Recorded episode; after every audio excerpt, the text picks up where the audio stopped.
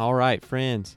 As promised, I am here with a special bonus episode of the Naked Preacher podcast. Today's episode is a continuation of a theme that we started on the previous episode uh, that preachers get sick.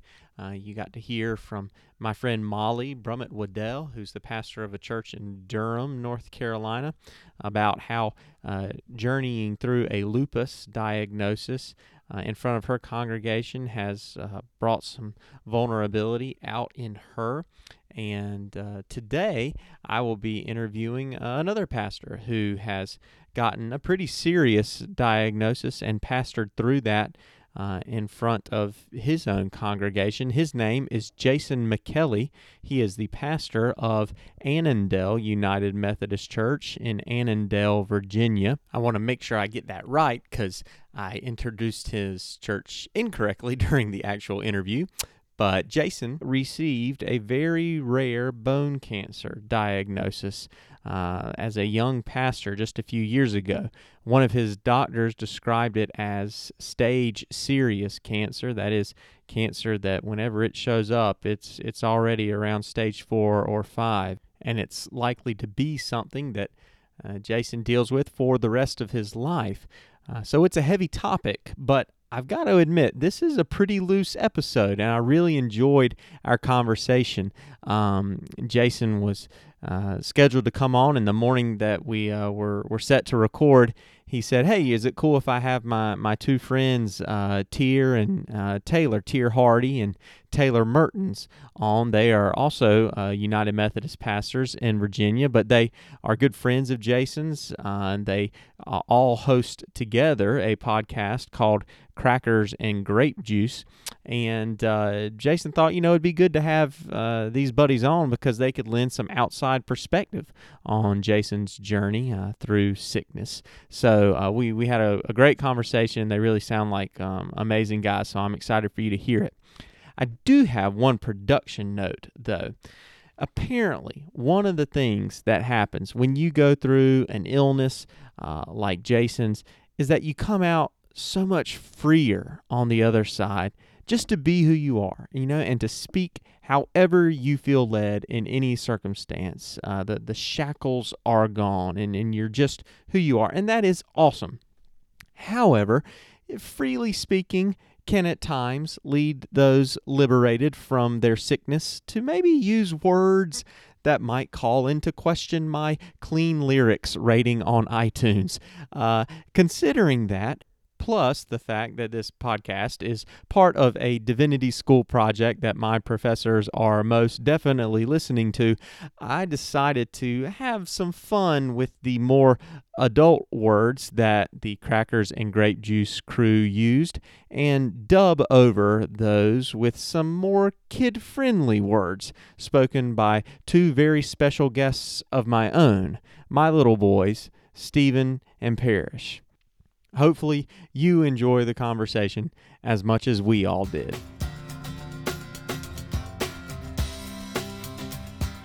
Well, our guest today on the Naked Preacher podcast is uh, Jason McKelly. J- is, am I saying that right, McKelly? No, you're not. Okay. Well, I feel like I should do it in a very Italian way, like a McKelly. That's that's good. I like that. I like okay, actually, all right. He's actually Jewish, so oh, interesting. I, that's a long story.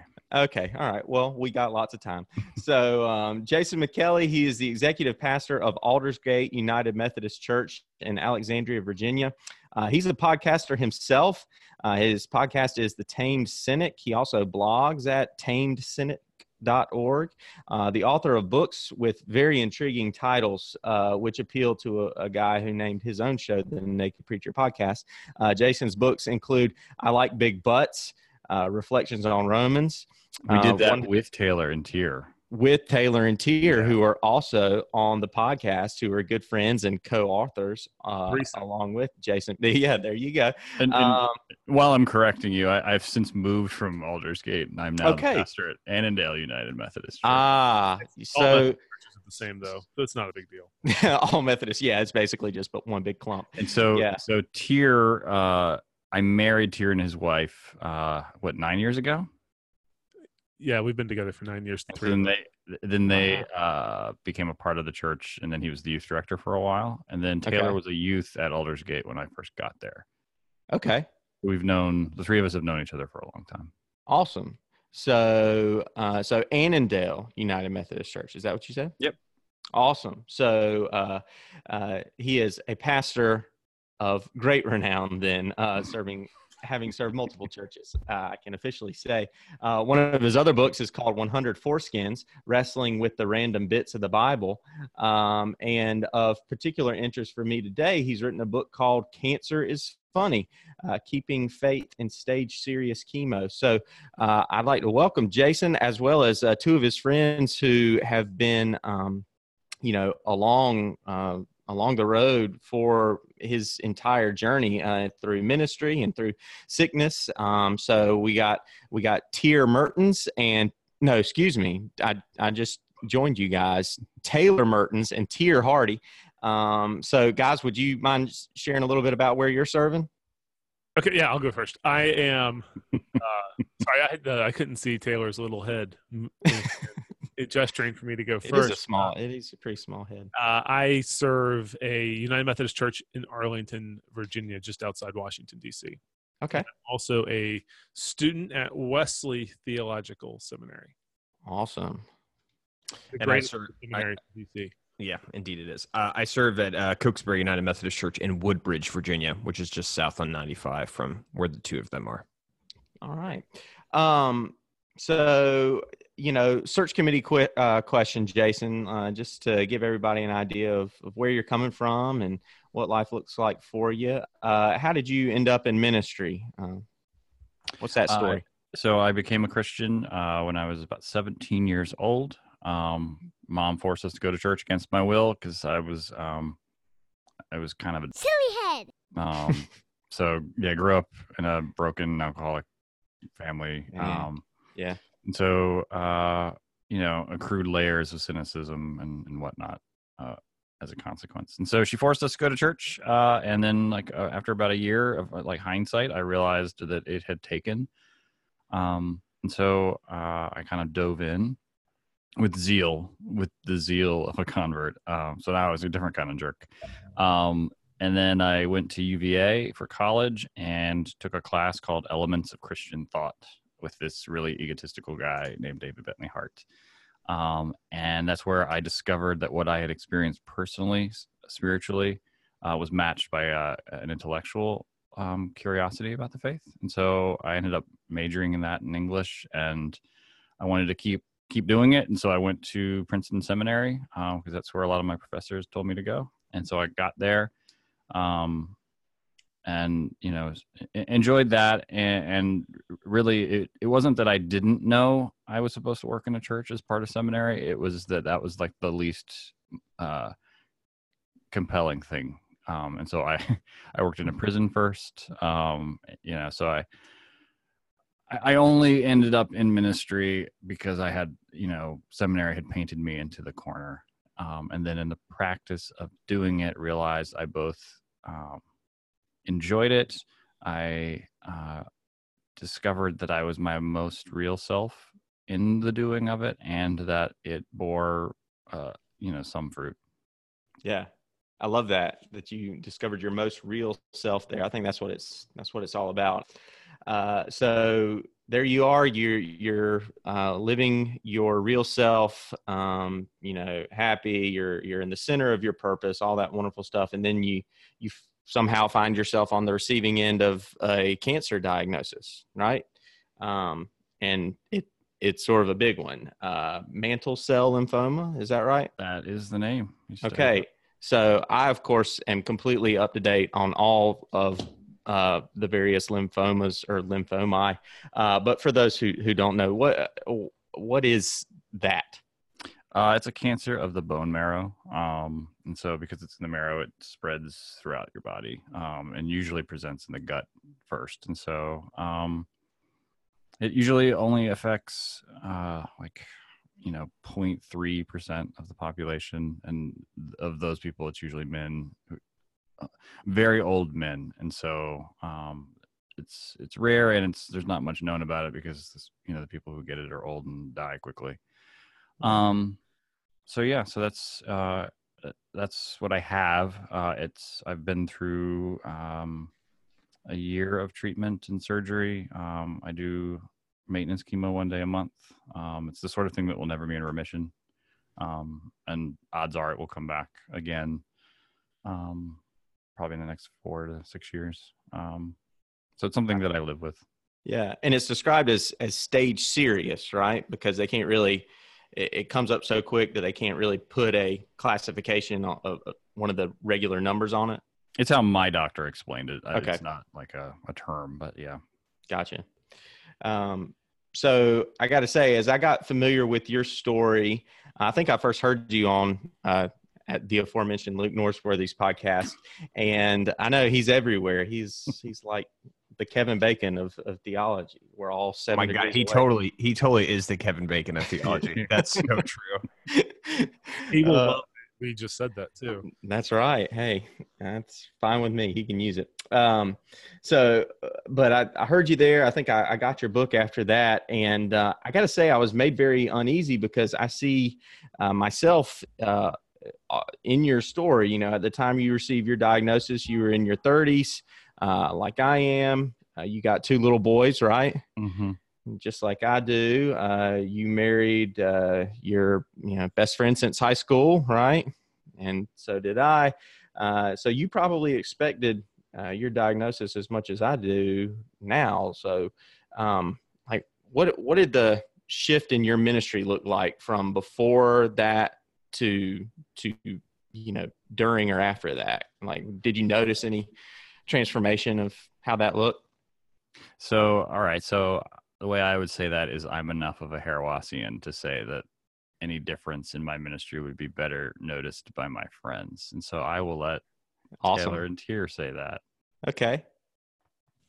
Oh, Give it, be honest, Taylor and Teer. Was he way better before?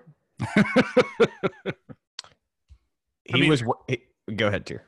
I, I would I would say f- two things from a friendship perspective. I think um, our friendship is infinitely better now than it was pre-diagnosis, uh, but then also pastorally, and then all just throughout his ministry, I think Jason is more authentic now in his preaching and the way he interacts with people whether it's his previous congregation or even now in his uh, new congregation, and then his ministry. I don't know if this has been intentional on his part or not, but it's grown beyond the local church to where now he is taking people like myself and Taylor, and even even people beyond just the two of us under his tutelage and kind of passing on the um, the missteps that he's learned throughout ministry, but also then uh, helping us realize our own gifts and graces for ministry that we don't even realize uh, that, that we have. And he's not just helping you realize them, but he's helping you live into them. Like Awesome. um, that's been one of the beauties of the Crackers and Grape Juice podcast is like it started as just us having conversations, Mm. but it's turned into him seeing uh, where my passions are and then helping to navigate and uh, find my voice in those different uh, areas of theology. Awesome. Yeah, and I'm glad you mentioned that because I forgot to name the Crackers and, and Grape Juice podcast. But you guys are uh, you, you guys are, are putting out content all over the place, so that that's awesome. Uh, Taylor, what what about you, man?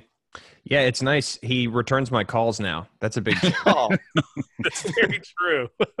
no, I, I say that in jest. Um, yeah, there's a lot of like personal things that have changed on this side of. Um, I, I think one of the things that like that I appreciate Jason saying once we interviewed uh, a man, uh, uh, Thomas Lynch. He's a a, a mortician. He he's an undertaker, and he, he's written a bunch of books. He's a poet, and we interviewed him for the podcast a long time ago, and.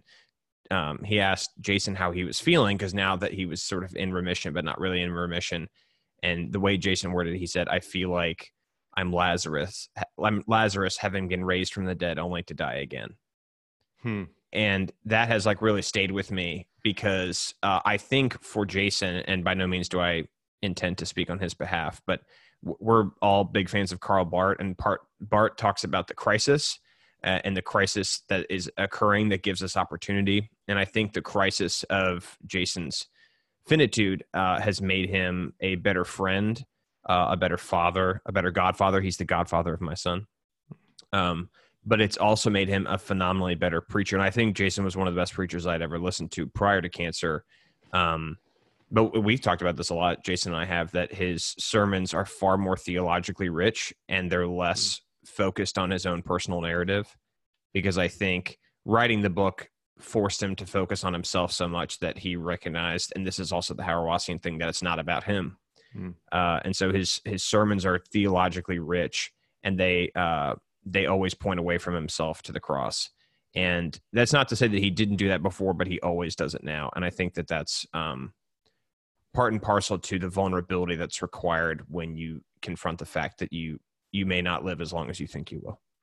Yeah. yeah i would i I would so the way i would kind of piggyback off of that is that um so robert capon in his like book the foolishness of preaching talks about how really the the problem with most preaching is the preacher doesn't believe sufficiently enough to take any risks um and thinking that thinking that you're going to die thinking that i was going to die um made me realize like i like i actually believe this Stuff. um, like it's yeah. you know yeah. it's yeah. um and and and once you realize that like it doesn't occur to you like y- you have i mean what i mean that's paul right i mean like so like everything else but the cross doesn't really matter anymore Hmm. and there's a freedom attached to that good news that uh, i think allows you to just um, be vulnerable not for the sake of vulnerability or for the sake of creating false intimacy but just because um, you can just be yourself Yeah. um, Yeah. like so so I, I- I think that conviction i think frees you to be uh a you know a herald without worrying about being liked Yeah. Um, you, uh, that's one of the notes that I made when I was looking through your book. Um, you know, was that question of do you do you believe this? Like th- that that this journey has forced you to really, you know, stare that question in the face. Uh, you say, do you believe any of this? That Jesus is the resurrection and the life. That those who trust in Him, even though they die, yet shall they live. Are these just lines? Do you believe it really? And um, and yeah, it sounds like you know you've sort of been through a, a, crucible of having to res- wrestle with those and, and come out on the other side into the freedom of of uh, embracing you know those answers that you would give maybe earlier with some you know knowing that it's right in your head or whatever now you can speak it from from your bones you know from your heart and and i think it gives permission to other so it's it's not just that like so i do believe it and so i i feel a freedom i didn't have before to just be myself and Mhm. you know preach a particular message. Um but i also think you know because i believe this to be true of everyone i i i i, I don't have a need for you to believe it. Mm, um and so i i have um i don't feel the need to fix other people now. Um that it's just it's proclamation not manipulation. So um and, and i don't the- know whether that's that the title of Jason's forthcoming book. um so, so yeah so I, I mean like th- this you know like i mean your sins are forgiven. Like that's just true whether you like it or not. And, and so like and it's you know like you can live into that or you cannot live into it. And like your life will take on a certain sheen depending on how like you choose to to trust that message um but the veracity of the message is in no way dependent on your subjectivity Yeah. um so i don't i so i, think I mean, I, I try to at least give other people the permission to be vulnerable then too about their own doubts and questions. Awesome. I love that. So how how do uh, have you noticed any difference in like how people respond to uh, your preaching or you know more broadly just your teaching your leadership you know as as a pastor this is gonna sound terrible. um, this is gonna sound terrible. Uh, uh, uh, so I am aware that me being uh, carrying the diagnosis that I have gives me an enormous amount of credibility um, that I didn't have before. uh-huh. um, that I could use for good or evil. Um, So so it, like so there, there's that. There's also the the case that like every time I go to the hospital to see someone, everyone has to begin with, well, it's nothing like what you've been through, but Yeah. um, so it makes it harder to do pastoral care. Um, and it's made my marriage harder. And then we can talk about that. Um, but it's so like, you know, w- the reason I thought Teer and Taylor would be good is, is because, uh, uh, you know, like the first email I got when I got sick was from Teer, and it was just a very genuine, vulnerable message. Um, Yeah. you know, and and that that that allowed me to just be who I was in that moment, um, in a very freeing way. Um, you know, and Taylor got frightened by my diagnosis and like confessed that to me later, uh, and that that you know his vulnerability, like that, like our friendship is deeper now because of that kind of reciprocity. I think. Yeah. One of the ways, Jason, uh, I r- wrote about this a long time ago, early in my ministry, but it stuck with me, was that pastors come home with the blood still in their clothes, kind of like doctors do, in the sense that you know we're in the hospital, we're visiting people at the at the end of life, and we come home with with blood stains on our clothes.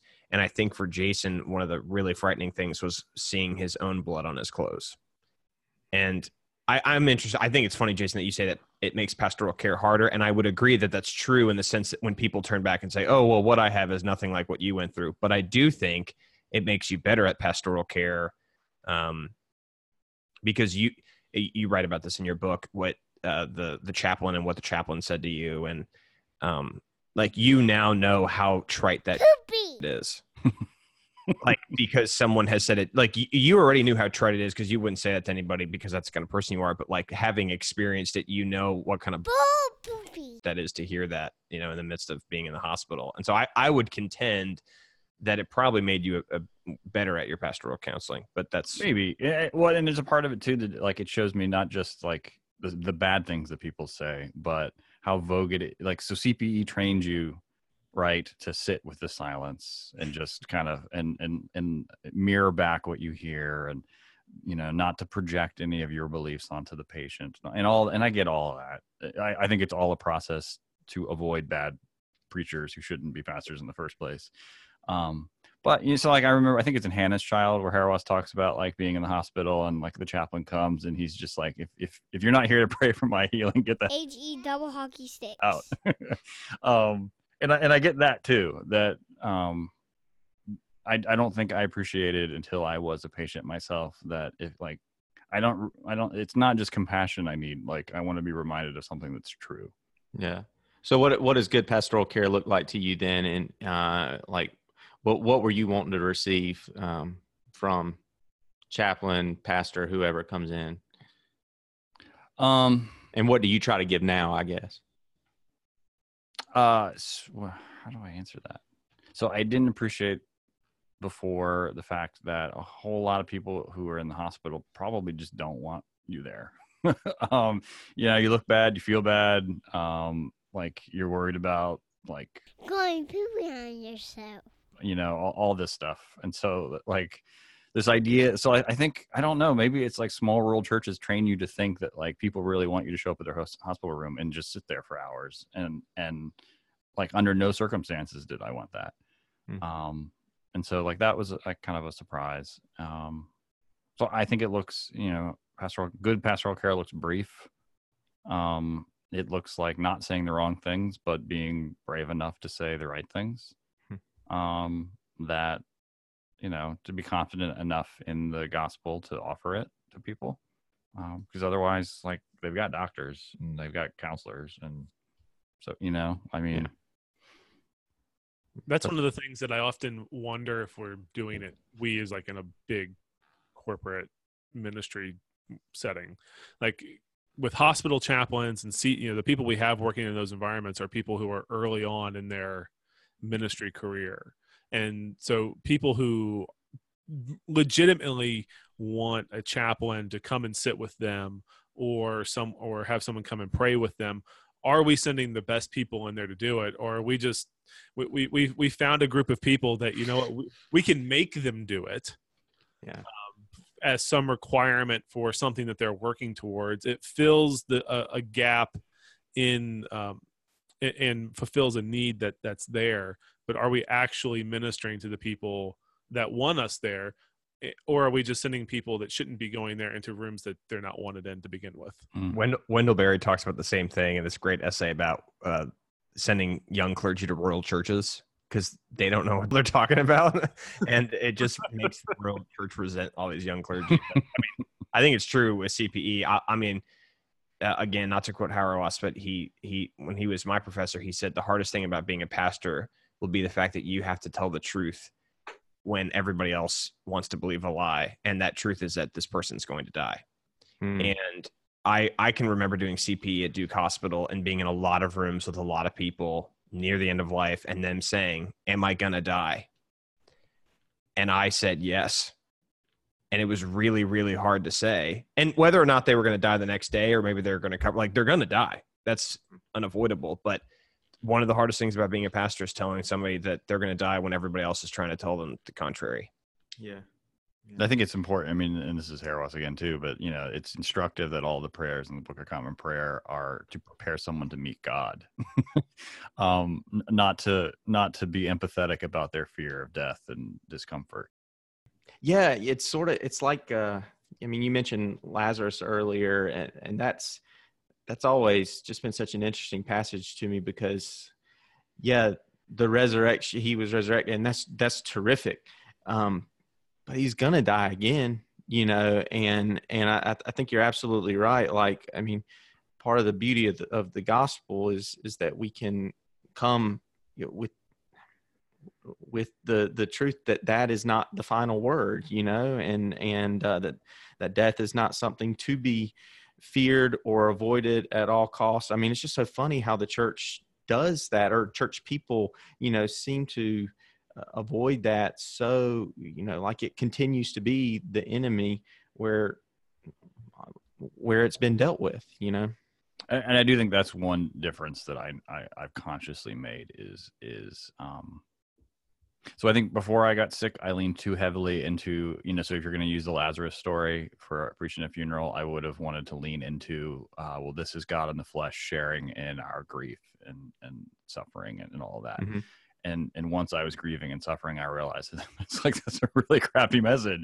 Uh, I mean, if all God can do is empathize with me, like I need a different God yeah Um, the god who can beat it so yeah yeah yeah so i mean so now like i i preach first corinthians 15 like every funeral and it's basically the same funeral message like like every time and it's Yeah. it's and it's not soft um or pastoral it's kind of as full-throated as i can make it Yeah. Awesome, man.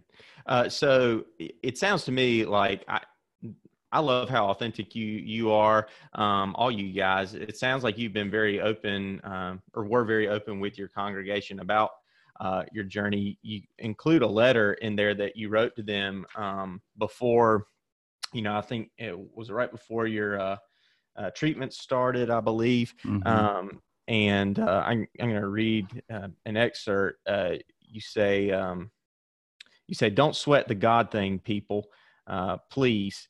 I never believed before that God does mean, um, and because you uh, you have achieved a level of comfort with your congregation that I'm yet to achieve with mine, so you in- include some choice words there. But I'm uh, I'm just going to replace those with some good um, uh, Baptist um, little boy words. So I never believed before that God does mean, heiny poop like this to people. So I'm not hung up on God doing this stuff to me. Um, I don't believe there's any mysterious reason other than the chromosomal one that cancer, however rare, is happening to me.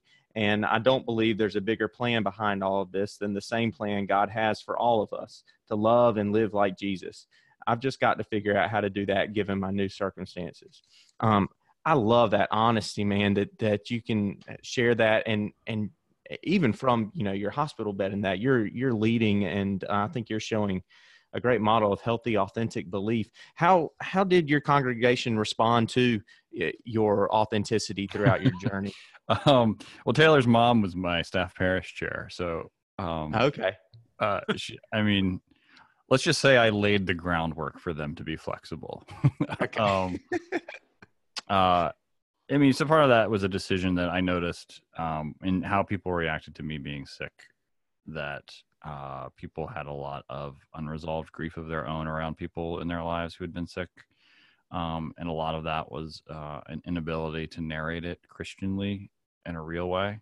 Because there's a lot of what Luther would call it the glory story, right? Like the, there's a whole lot of that in the Christian literature world, and there's not a lot of like theology of the cross done by individuals throughout their lives. And so, um, so I tried to do that, and, and um, so I, the congregation received it well um, for the most part.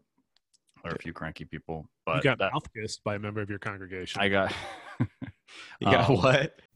Okay, brief interjection here, but because I was wondering, and I know that you probably are too, I'm pretty sure that what Teer said right there was Jason got mouth kissed by a member of his congregation, which I really regret not following up on. I'm new to this. I should have asked more questions. I promise in the future, if ever a guest confesses to being mouth kissed by a member of their church, I will ask more about it because that's a little too vulnerable, even for me. All right, back to the conversation. but like I had tilled the field already, so people were like, no one was like shocked by anything that I mean. Yeah. I mean, Teer and I got in trouble with the bishop. Like, I think it was that year, wasn't it? it was a few. It was because you were diag- You sent the email to me on February sixth that you had been diagnosed, and I think it was Advent where we had put the toilet. Yeah, we done. We were raising money for a sanitation project. and We done these videos of us on toilets, and and like, oh my gosh, like, oh my You would have thought we were changing the biblical it was awful. Raised a lot of money though. Um, Hey. It's very effective. yeah, and, but I but I think I mean most people, you know, they want to know that like they're not wasting their time on Sunday morning. They want, like Barth says, like they they want to know that it's true. Um, and and and and part of like the truth of that is that like you're you're you're not pretending. Um, and so like I think if you're vulnerable in a way that's not self-serving or um, just you know vulnerable for the sake of being vulnerable, um, I, I think most people r- receive it well. Yeah. Yeah. Um, I mean, what, that's like Brene, Brene, Brene, blah, blah, blah, Brene Brown, right? I mean, like the Mhm. power of shame and vulnerability is that it like you know empowers other people if you're willing to like go there. I, I really think the buzzword authentic or authenticity is, is really over. Like we're past that. We're way past that. But that doesn't mean it isn't true.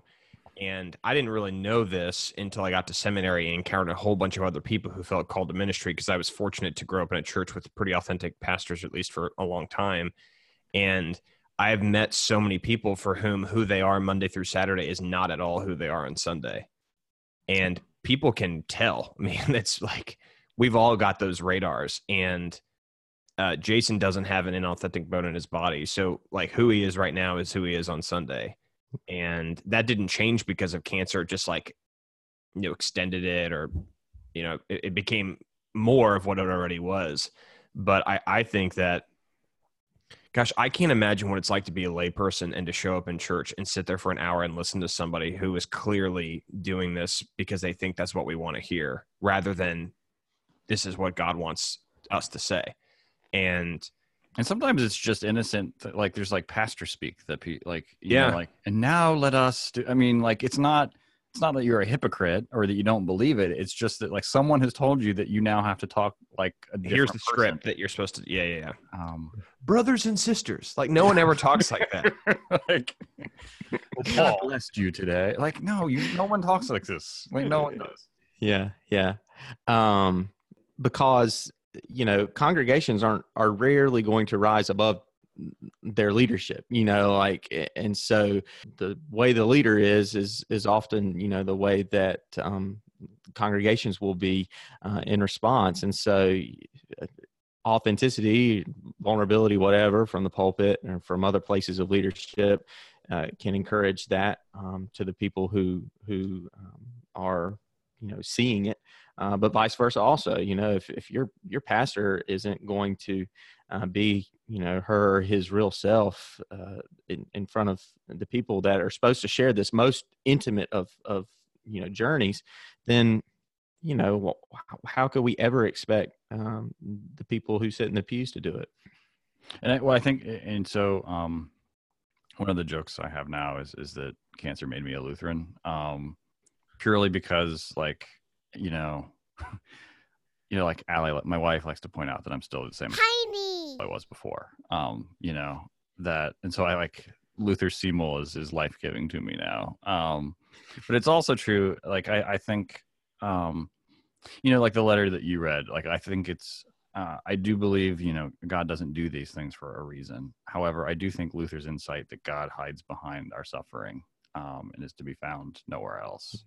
Mm, um, yeah. And so, like, you know, the corollary then is if pastors are never vulnerable, um, they're never encountering God to then proclaim Him. That's right. There's a big piece that we're not that we're missing out on. Okay, so for uh for the end of each episode, what I aim to do is um, close with a, uh, a set of just three rapid fire questions that in, invite you into a little bit more. Your first episode's gonna be way better than our first episodes were, Ah, I don't know. like- audio wise and everything. Okay, well, I I uh, I did I did a heavy amount of googling before I started this stuff, so We um. at all. um so you know preachers often have there's invitations at the end of the uh, uh the sermons so uh, on the podcast we have a skin invitation so uh it's it's time for that thank you for that laugh. Take my shirt off for this. Or, you know however you feel comfortable really. It's an it's an audio medium so it's up to you. Um all right so three rapid fire questions. Uh one what uh Ja- w- you know what? Instead of asking these to jason because i have taylor and Teer here um how about you guys answer these for jason because i think that could be Yes. even a lot Sure. more fun Well, All right. Words in his mouth is what we do best. so question number one what is uh one mistake that jason has made in ministry Uh, he keeps telling people that um, Battlestar Galactica is the greatest television show of all time.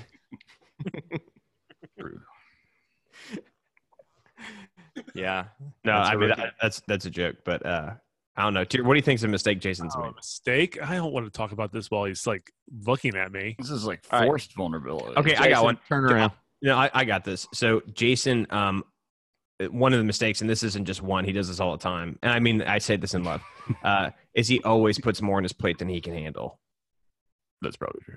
And uh, he has grand visions for things that will never come to fruition. Mm. And uh, you need you need some of those grand visions. I think that's problematic sometimes, and I think that you know he has uh, he's got big eyes. absolutely very a very common uh, mistake that that many pastors share certainly myself as well so um all right uh, I, I don't know if you guys might be as well equipped to answer this one as as jason so eh, really anyone can answer but what's one of your uh, biggest fears in ministry I'll let them answer that. That's fine. One of Jason's biggest fears in ministry. I think pre. I mean pre-cancer, Jason. It was um uh, being liked, but I don't think that phrasing works correctly. Um, like the the the toilet thing, for example. Like people were really upset about it, and I think there were a few times when Jason took that really personally. Um, they weren't necessarily upset. Okay, maybe a few of them were necessarily upset with him, and I was able to scoot in there without any real blame at all. Um, but I think that uh, because Jason is so passionate about what he's doing, when people get upset, it can become overly personalized. But I don't think it's that way as much now. Yeah, i can No, we just completely don't relate to that No, I, I, I think anything anything to add there taylor I don't know. I was thinking about how um, Jason spends a lot of time thinking about what he's going to say and what he's going to write. And um, he once told me that you can't save everybody every Sunday, but I think he thinks that he can. um, so I guess one of his fears, I might venture to guess, is that what he presents on Sunday might not be worthy or might not be holy. And that's the great thing about being a pastor because you get to try again six days later. Right. Um, but I, that might be a fear. I don't know. I could be way off on that. or just a fear that I will um Uh, I mean, so I guess my fear is that, that I'll have the same regret a lot of people do, and like looking back on their life, and that I um spent too much time working.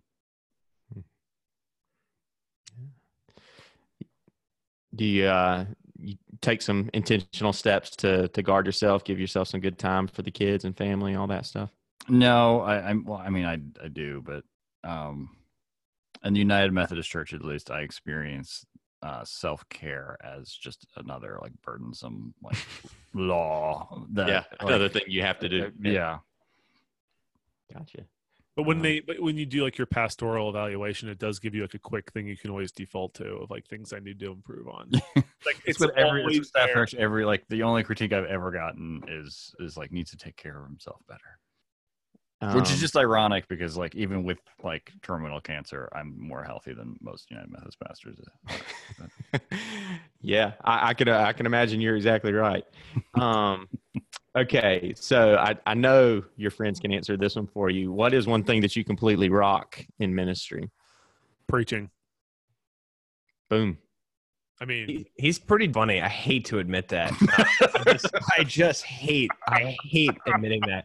But Jason's pretty freaking funny, and especially in in church. And uh, I'm always looking for opportunities to laugh in church because God, if we can't laugh in church, like what are we doing? And uh, he's he's pretty good at making. I, You I hate. I wish he didn't hear me say that. Um, Oh man.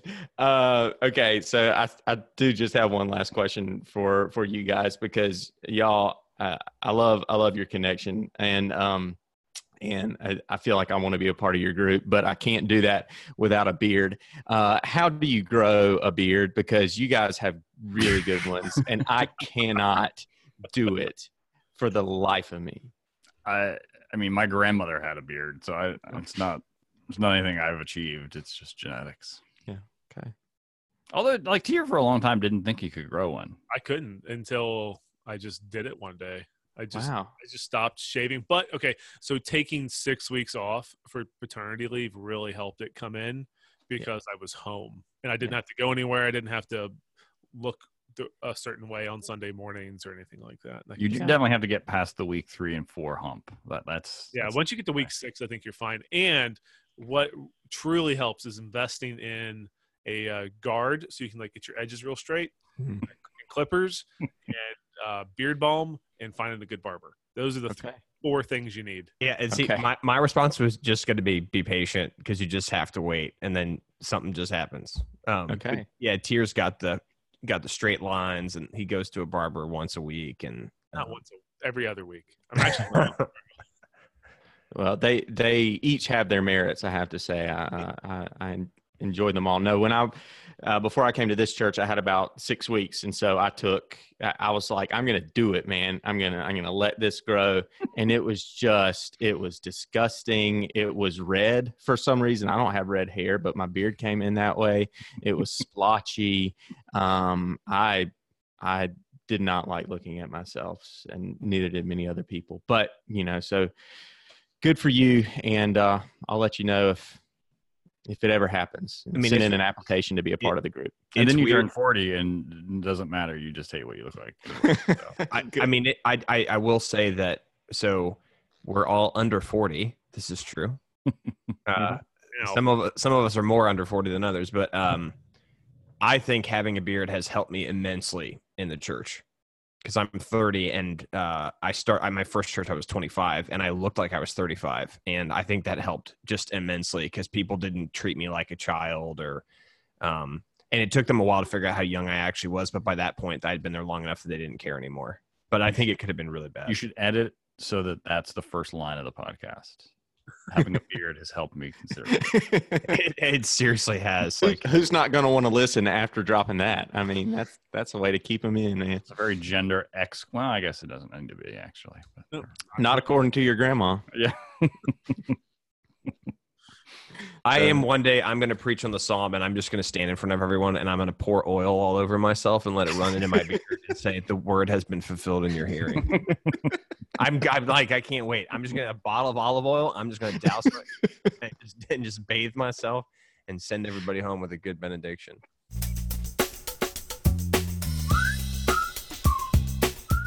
All right. Well, I don't think I'm going to be able to do a better ending than that. So, uh, yes, let's make that the uh, wonderful benediction and bring this episode to a close. Thanks again, Jason, Taylor, and Teer for being a part of the show. And of course, big thanks to my special guests in the censorship department, Steven and Parrish. Look forward to seeing everybody for the next episode. And until then, Thank you for listening to the Naked Preacher Podcast. Thank you.